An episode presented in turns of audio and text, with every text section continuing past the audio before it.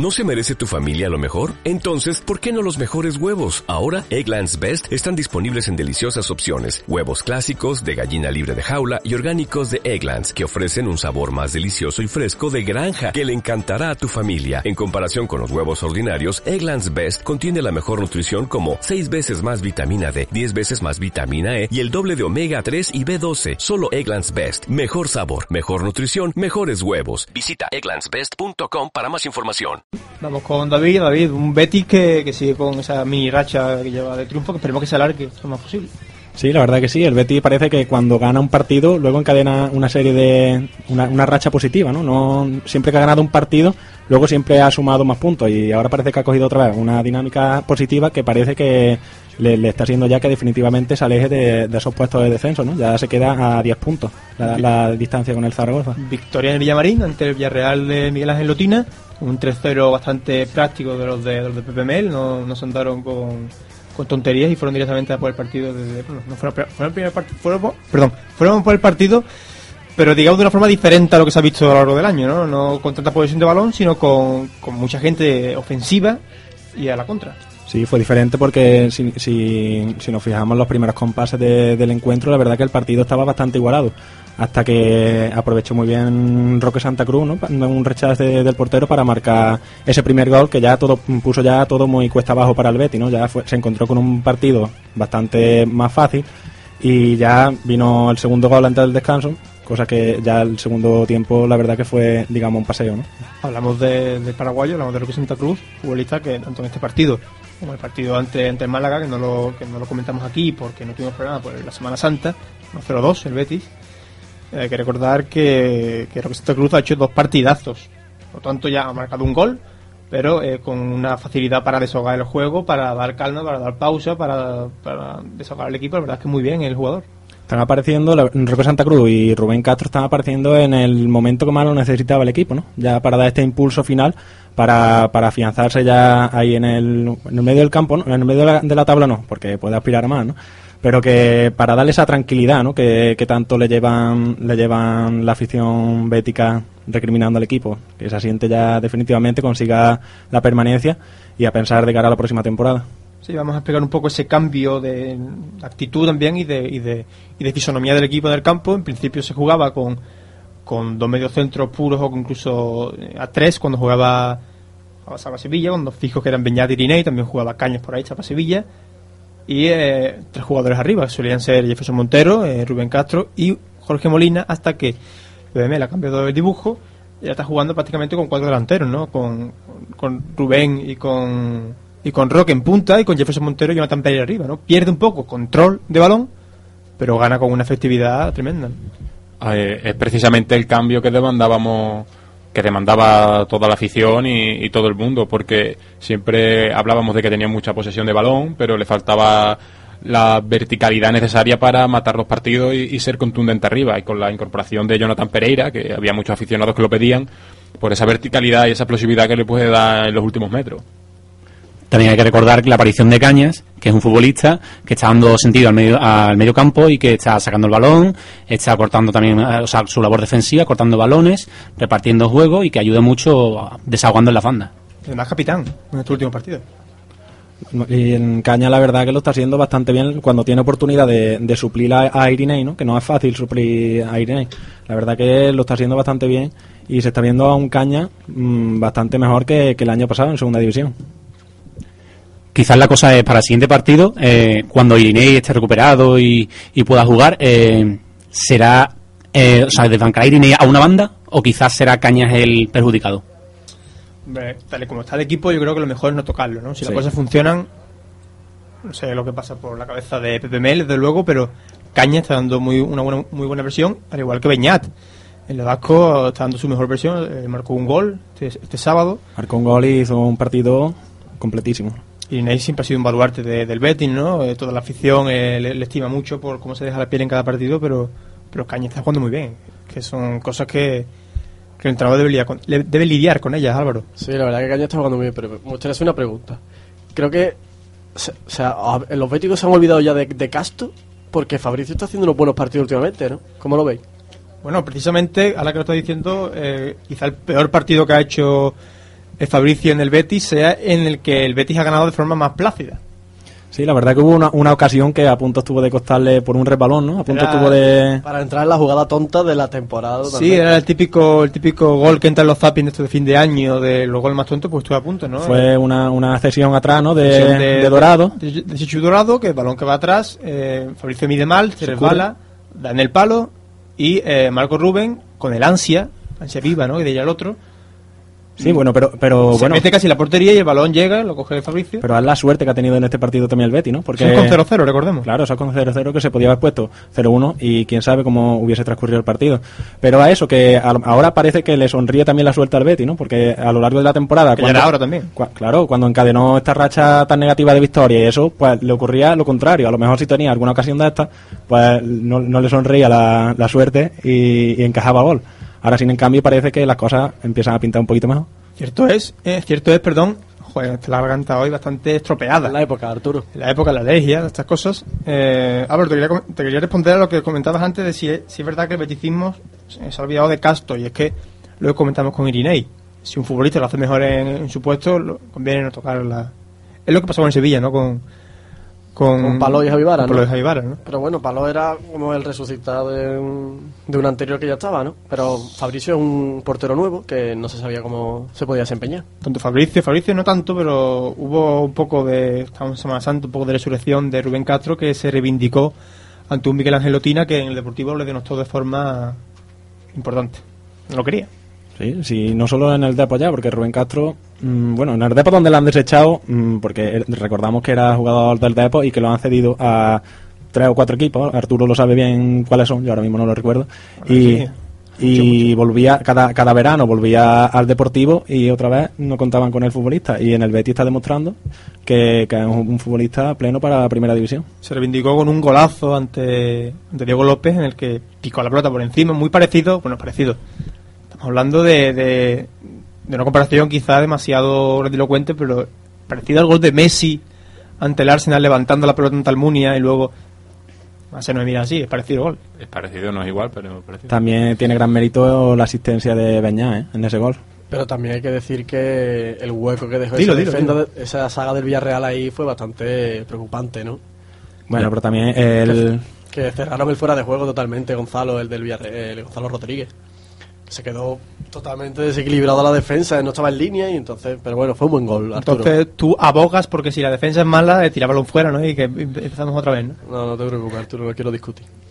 Es que eh, son eh, defensa, la defensa Villarreal no es de ahora, la defensa Villarreal lleva siendo muy mala bastante, bastante tiempo. Quizás sea el motivo por el que está en esa posición. Para hablar de, de este partido entre Villarreal y de otras muchas cosas, vamos a hablar con uno de nuestros habituales en, esta, en este debate, con Carlos García. Muy buenas. Buenas tardes, ¿qué tal?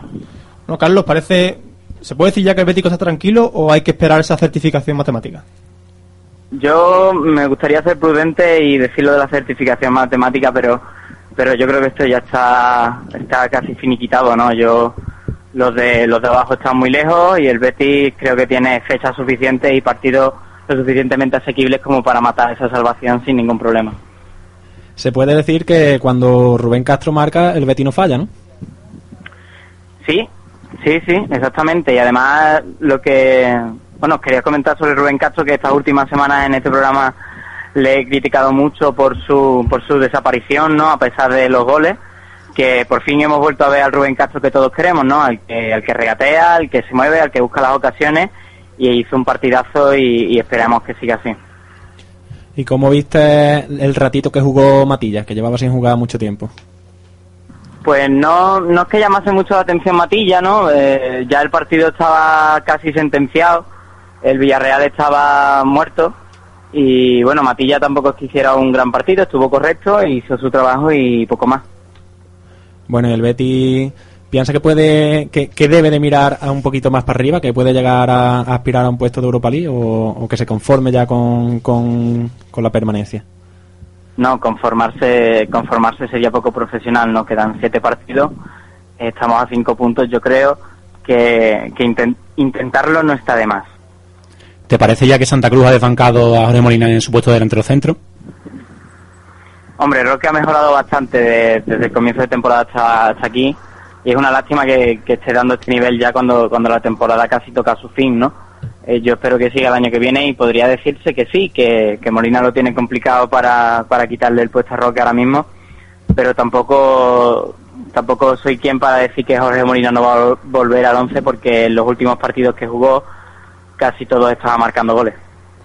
Parece que han aparecido ¿no? los delanteros, Roque Santa Cruz y Rubén Castro, cuando el equipo más lo necesitaba.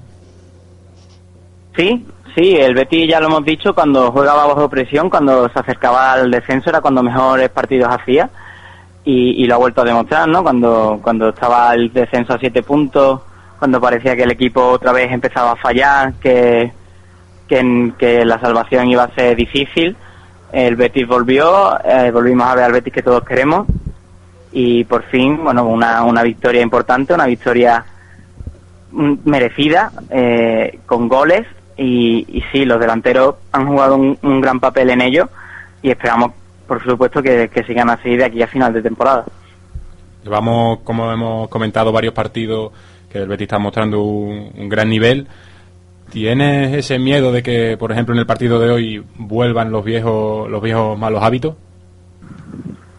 Miedo no, porque porque ya sería hasta habitual, no no me sorprendería.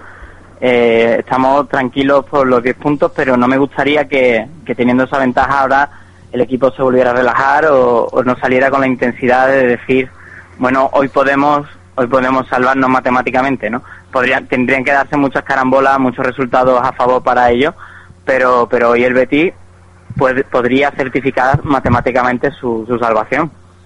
Bueno, Carlos, ¿qué te parece este cambio que estamos comentando aquí en el programa, este cambio de, dibujo que ha hecho Pepe Mel, ¿no? Que ahora el Betis parece el, e- el parece los equipos que jugaban ante el Betis, ¿no? Equipos eh, ordenados atrás y que salen a la contra con mucha velocidad. Sí, me ha, me ha sorprendido mucho este el cambio de esquema, el, el, el, sistema nuevo que ha planteado Pepe Mel, pero pero por lo visto, por lo, por lo que hemos visto, está funcionando y muy bien, ¿no? En Málaga fue efectividad absoluta. Contra el Villarreal, bueno, tuvimos muy poca posesión comparada con otros partidos. De hecho, creo que nos quedamos en el 40% de posesión y aún así ganamos 3-0. Eh, parece ser que Pepe Mel ha, pensado que, que a lo mejor tener la posesión no era garantía de, de victoria, ¿no? Porque eso ya lo pudimos ver en muchos partidos, que tener el balón y no tirar la puerta no sirve de nada. Sin embargo, esperar atrás y salir con velocidad a la contra puede ser una, una decisión, de hecho está siendo una decisión bastante acertada.